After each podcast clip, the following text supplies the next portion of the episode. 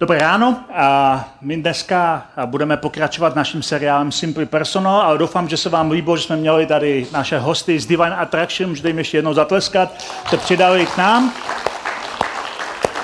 A pro ty z vás, které se ta hudba líbí, tak jenom taková malá informace, poslední víkend v říjnu a budeme je tady mít na celý víkend a v sobotu budeme si mít koncert, worship night a v neděli pak budou hrát tady Flamentu, takže se na to můžete těšit, pozvat různé lidi a myslím, že to bude stát za to. A jak už jsem řekl, my dneska budeme pokračovat s naším seriálem Simply Personal a my v tomto seriálu se díváme na to, že cesta víry je vždycky jednoduchá a že cesta víry je vždycky osobní. Mluvili jsme o tom v minulých 2 týdnech trochu víc. Mluvili jsme o tom, že ta osobní stránka spočívá v tom, že naše víra nespočívá na naší schopnosti všechno umět vysvětlit nebo mít odpověď na každou otázku. Nespočívá to na tom, že dokážeme na všechno mít nějaký názor. Říkali jsme tady příběh o jednom slepém muži, který od narození byl slepý a nebyla pro něho šance, že by prostě mohl někdy vidět a setkal se s Ježíšem, prožil uzdravení, začal vidět a jeho víra nespočívala na ničem jiném, než na jeho osobní zkušenosti. Byl jsem slepý a teď vidím. A v tom příběhu, který jsme si před 2 týdny vyprávěli, ten muž vlastně nic neví. On neví, co se stalo, neví, proč se to stalo, neví, jak to Ježíš udělal, neví, kde Ježíš je, neví, kdo Ježíš je. A nemá vůbec žádnou představu o okolnostech nebo kontextu toho, co se stalo. Ví pouze to, co se mu stalo. Že byl slepý a teď vidí. A to je zkušenost, na které stojí naše víra. Naše víra samozřejmě má nějaké objektivní předpoklady, my věříme kvůli něčemu a k tomu se dostaneme a dostávali jsme se i v průběhu těch minulých 2 týdnů, ale vždycky to začíná na tom, že je to naše osobní zkušenost, která nás vede k víře a nikdy to není pouze to, že dokážeme všechno vysvětlit nebo na všechno mít nějaký názor. Pak jsme si ten 2. týden vyprávěli příběh o celníkovi Matoušovi, který přijal Ježíšovo pozvání k následování a říkali jsme si, že na jeho příběhu vidíme krásně ten princip, že víra je osobní, ale ne privátní a určitě ne pasivní, protože vždycky vyžaduje od nás nějaký krok do neznáma. A Matouš musel ten krok do neznáma udělat.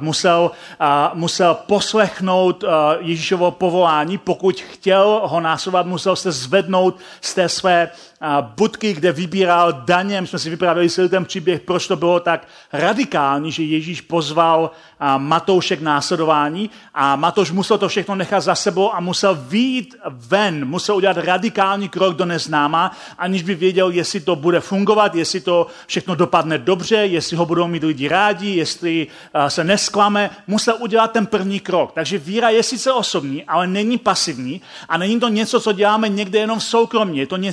Je to něco, co ovlivňuje náš veřejný život, je to něco, co ovlivňuje naše veřejné působení a je to něco, co nás vede k nějaké aktivitě. Ale zároveň jsme si všimli, když jsme si vyprávěli ty 2 příběhy, že Ježíš po těch lidech nechtěl, aby se nejdříve změnili, než ho můžou následovat, nebo aby nejdřív přijali nějaký soubor učení.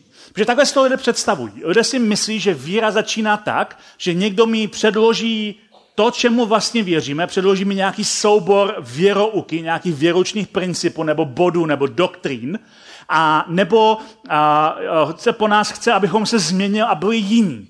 A až tehdy, když si vyřešíme všechny tyhle ty praktické věci, nebo až tehdy, když si vyřešíme všechny ty věci, čemu věříme, pak můžeme následovat Ježíše. A takhle, když se podíváme do evangelia, Ježíš nikdy nefungoval. Ježíš nikdy po lidech nechtěl, aby se nejdřív změnili a dřív neho začnou následovat. To vidíme u Matouše, že Ježíš ho zve k následování, ale nechce po něm, aby se okamžitě změnil.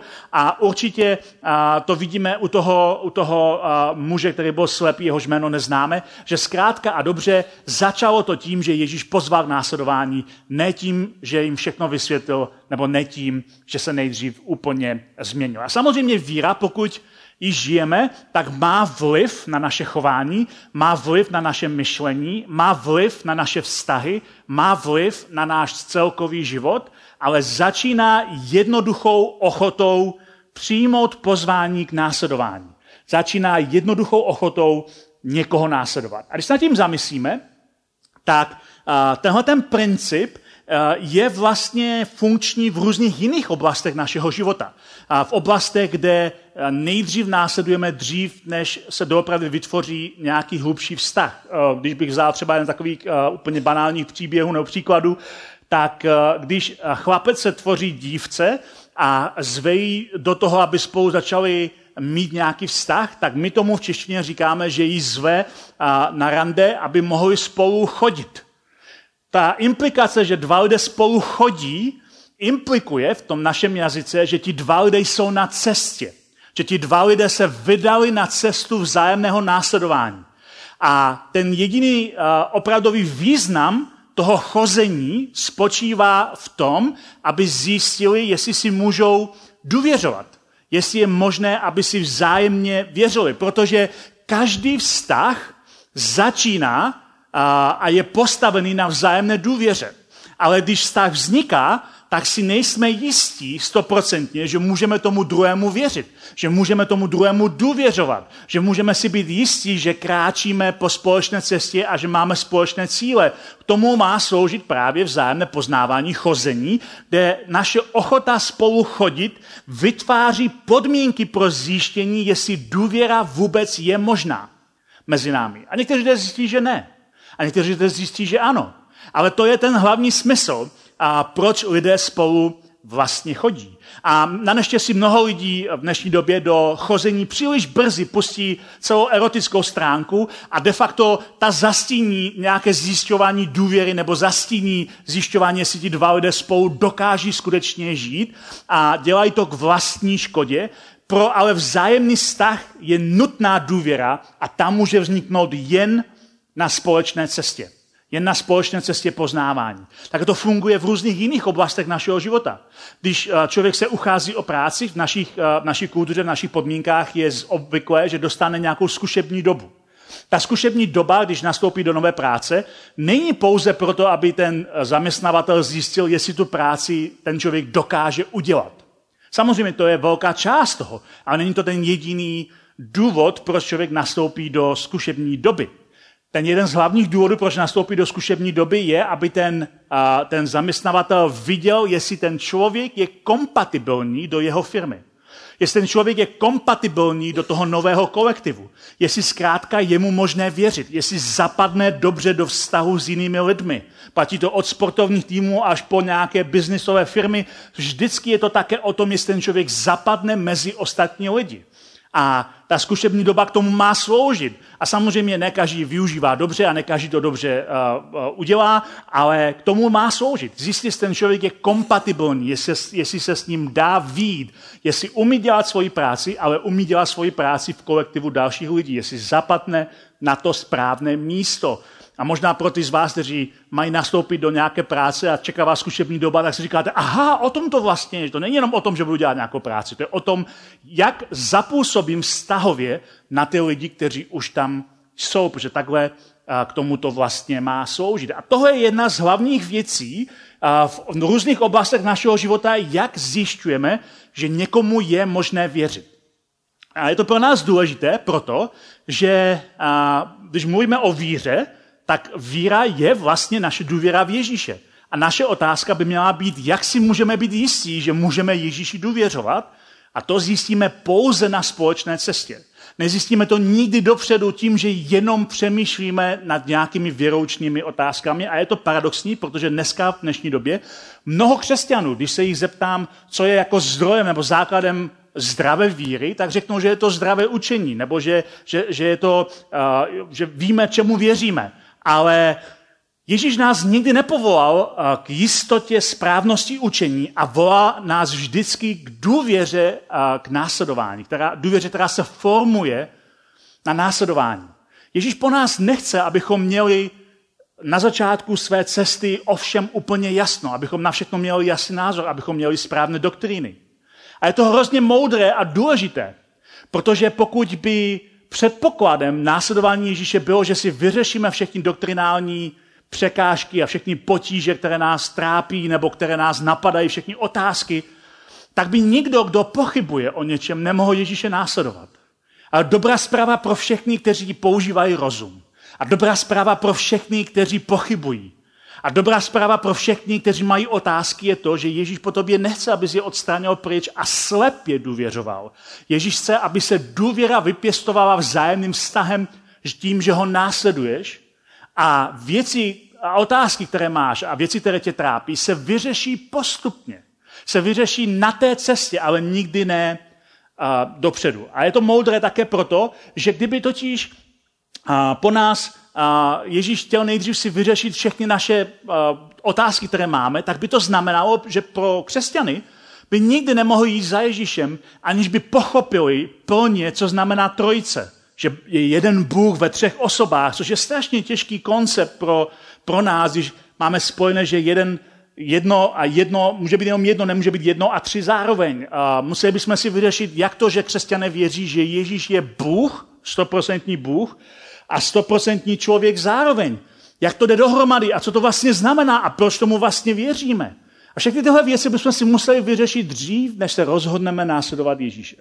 A dobrá zpráva pro všechny je, že tohle Ježíš po nás nechce. Ježíš to nechtěl po svých originálních učednících, po těch svých apoštolech. Nechtěl, aby si tyhle všechny věci vyřešili. Oni k těm věcem postupně došli na té cestě, když poznávali, jaký Ježíš je. Začali si dávat dohromady, jak ty věci sedí, ale nezačal Ježíše následovat, protože měli ve všem jasno.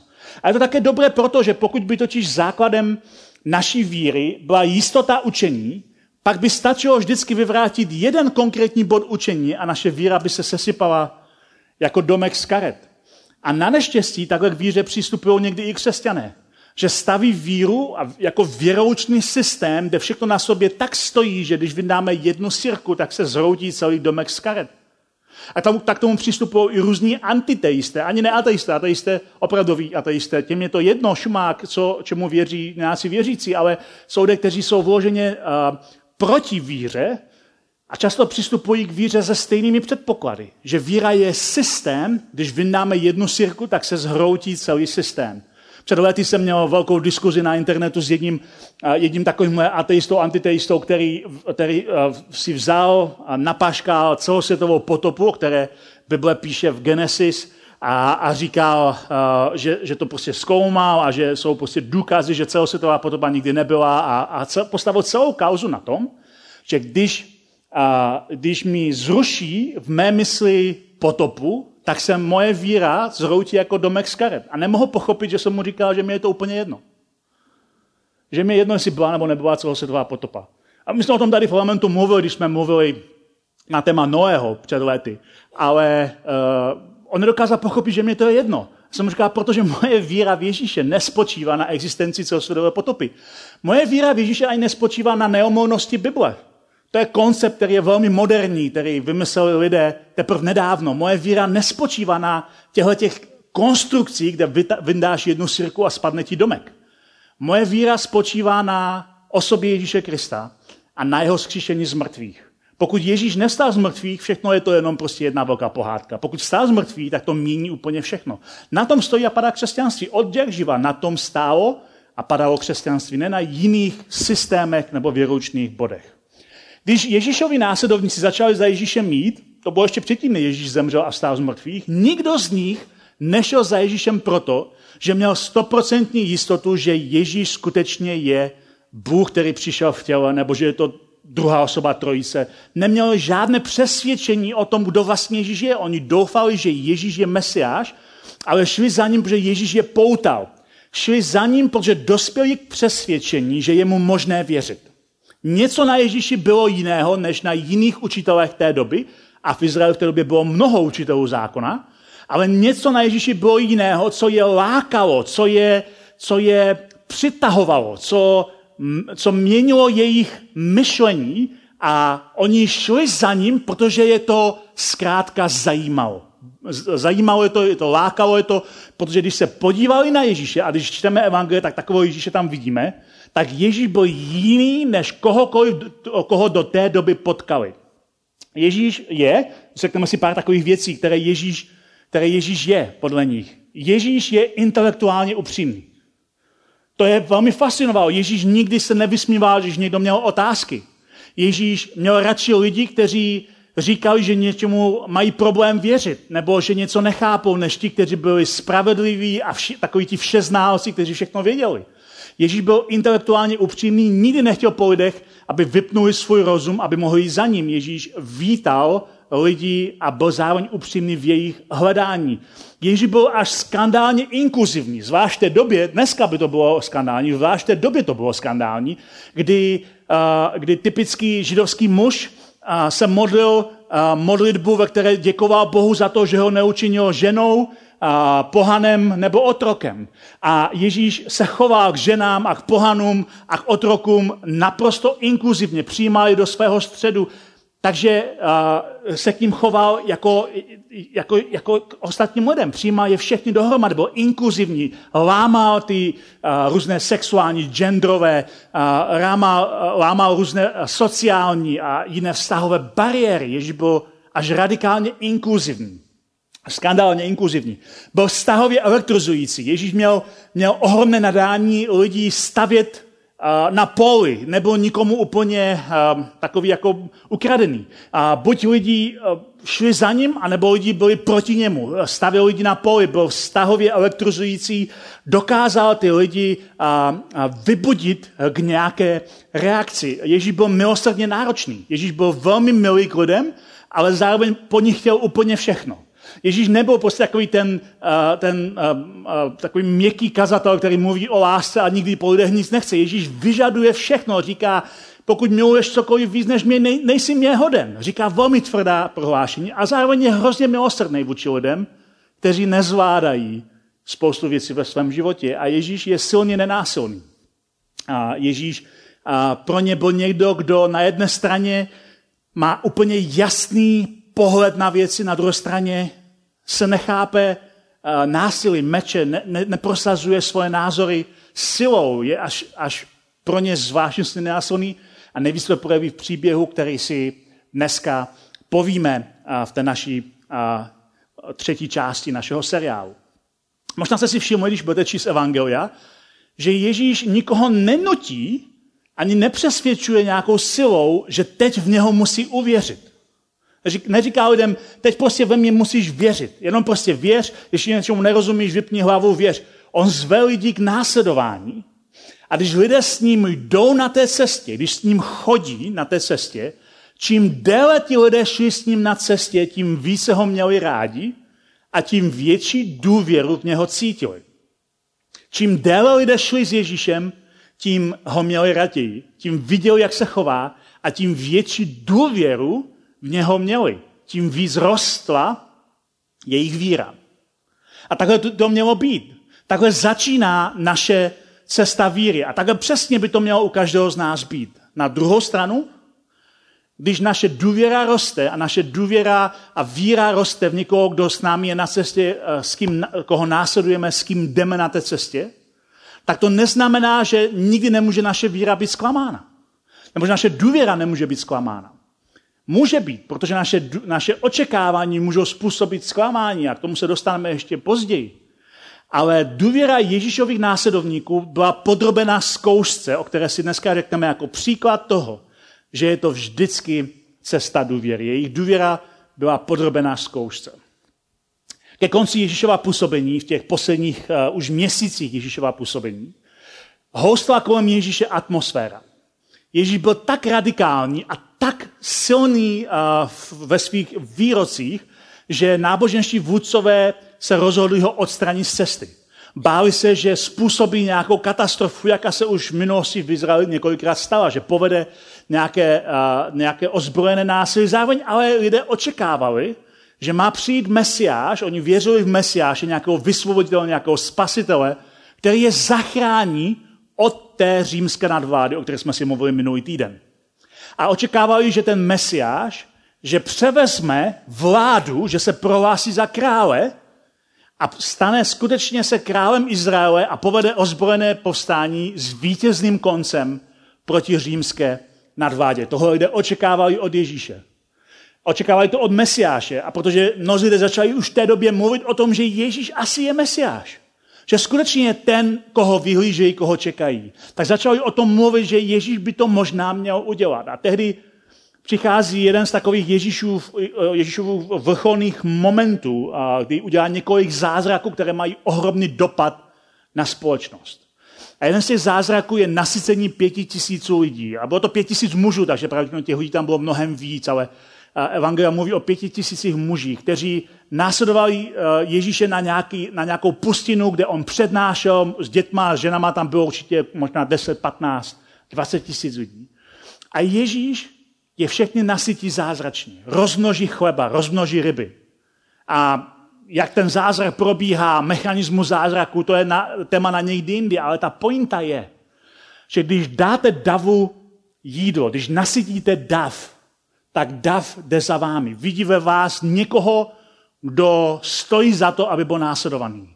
Někdo, kdo nabídne někomu, že vyřeší jeho problémy. A Ježíš udělá tenhle ten zázrak, protože lidé zkrátka mají hlad, jsou na pustině s ním, on jim pomůže, to pro ně je to jako ohromný symbol. Tenhle ten muž skutečně je někdo víc. Tenhle ten muž dokáže dělat zázraky, tenhle ten muž dokáže naplnit naše potřeby, tenhle ten muž by měl být skutečným králem a lidé si říkají, my bychom měli Ježíše provolat jako krále, měli bychom ho trochu posunout k tomu, aby se prohlásil za krále, převzal vládu, svrhnul Římany a ustanovil nové království. A Ježíš k jejich překvapení se chová velmi zmatečně. Oni čekají, že Ježíš uchopí to momentum, jak to politici umí, když něco zafunguje a jste na té vlně, takže to uchopí do svých rukou, prohlásí za krále, vyhlásí nové právo. Ale Ježíš místo toho zmizí. Od těch lidí odejde pryč a přeplaví se na druhou stranu jezera. A lidé jsou zmatení. Chtěli ho prohlásit za krále a Ježíš jim de facto utek. Pro ně to je ohromné zmatení. Neví vlastně, co se stalo, proč se to stalo. A tak ho následují okolo jezera a nakonec ho najdou znovu a říkají znovu, Ježíši, dej nám znovu najíst. A Ježíš využívá tenhle ten moment toho, že oni říkají, dej nám znovu najíst, aby je naučil lekci. A ta lekce je velmi tvrdá, protože Ježíš začne mluvit něco na téma, vy chcete znovu, abych vám dal chléb, ale vidíte, zase máte hlad. Nakrmil jsem vás na druhé straně jezera, zase máte hlad, ale já vám nabízím něco lepšího, silnějšího a déle trvajícího. A tady se dostáváme do příběhu, který popisuje evangelista Jan. A je to příběh, který ukazuje na krizi důvěry, kterou prožili Ježíšovi následovníci, protože ji prožili s nenaplněným očekáváním a s radikálními požadavky, které Ježíš má. Ježíš říká, já jsem chléb života, píše Jan, kdo přichází ke mně, nebude nikdy hladovět, kdo věří ve mě, nebude nikdy žíznit. A Ježíš najednou využívá ten moment toho, už po 3 letech působení, kdy oni chtějí, aby zase naplnili jejich potřeby. Ježíš využívá ten moment, aby je naučil lekci. A říká, já jsem vás nakrmil na druhé straně a zase máte hlad. Ale já jsem chléb. Já jsem chléb. A ti lidé se museli říkat, co to říká? Proč mluví o sobě jako, že je chléb? A on říká, já jsem chléb. Kdo přichází ke mně, nebude nikdy hladovět. A kdo věří ve mě, kdo mi důvěřuje, kdo za mnou jde, nebude nikdy žíznit. A pro ně to bylo zmatené a nerozuměli tomu. A říkali si, o čem to Ježíš mluví, proč vůbec používá takové výroky. A Ježíš přitvrzuje a mluví o tom, že kdo nebude jíst jeho tělo a kdo nebude pít jeho krev, tam přitvrzuje. A pro Židy zmínka o krvi byla velmi citlivá, protože Židé měli svým zákonem zakázáno jíst cokoliv, co by obsahovalo krev. Měli zakázáno pít krev. Krev pro ně byla svatá věc. A Ježíš říká, kdo nebude jíst moje tělo a kdo nebude pít moji krev, tak nemůže být v mém království. A ti lidé jsou z toho totálně zmatení. Říkají si, Ježíš, co to Ježíš povídá za hlouposti? On mluví o nějakém kanibalismu, nebo to je strašně uráživé pro Žida slyšet, že někdo má pít něčí krev, a dokonce lidskou krev, o čem to vlastně mluví a nerozumí tomu a je to pro ně strašně těžké. A Ježíš to vidí. Ježíš na svých učednících, na těch svých následovnících, a to není jenom těch 12, to je celý dav lidí, kteří jdou za Ježíšem, kteří ho mají rádi a důvěřují mu. Ježíš vidí, že to, co říká, je pro ně těžké. Tak se jich přímo ptá, Mnozí z jeho učedníků, píše Jan, kteří to slyšeli, si tehdy řekli, to jsou těžká slova. Kdo to může poslouchat? A Ježíš vnitru poznal, že jeho učedníci kvůli tomu reptají a tak jim řekl, tohle vás uráží? Tohle vás uráží? A přitvrdí ještě víc. A znovu říká stejné věci.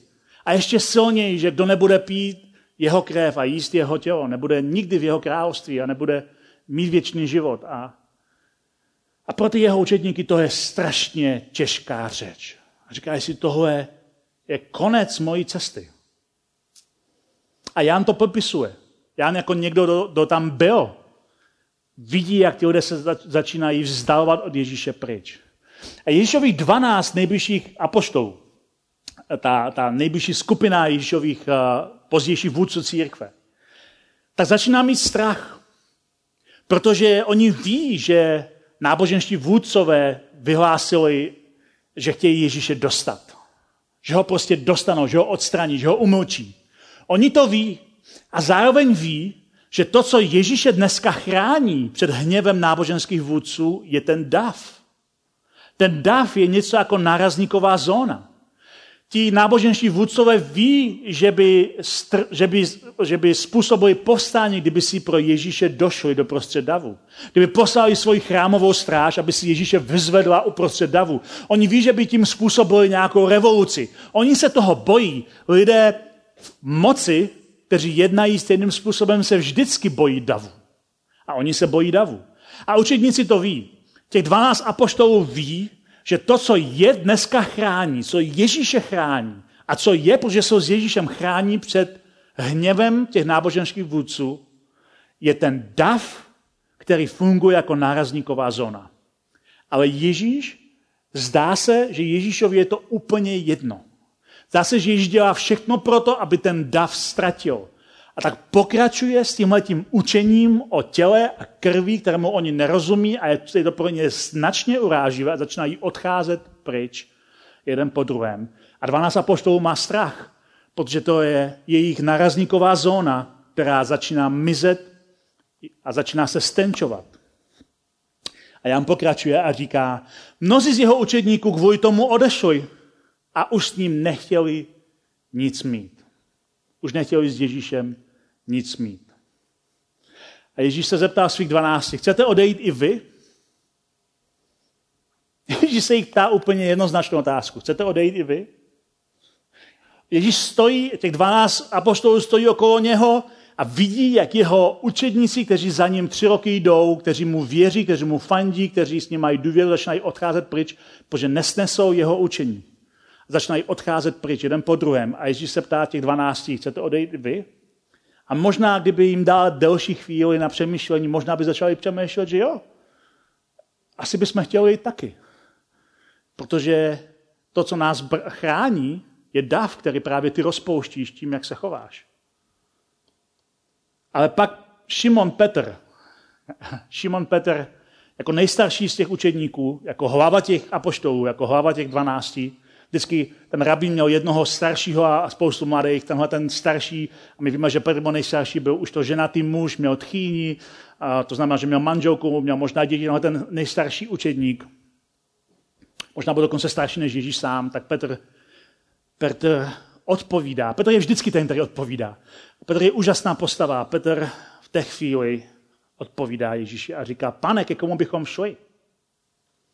Pane, ke komu bychom šli?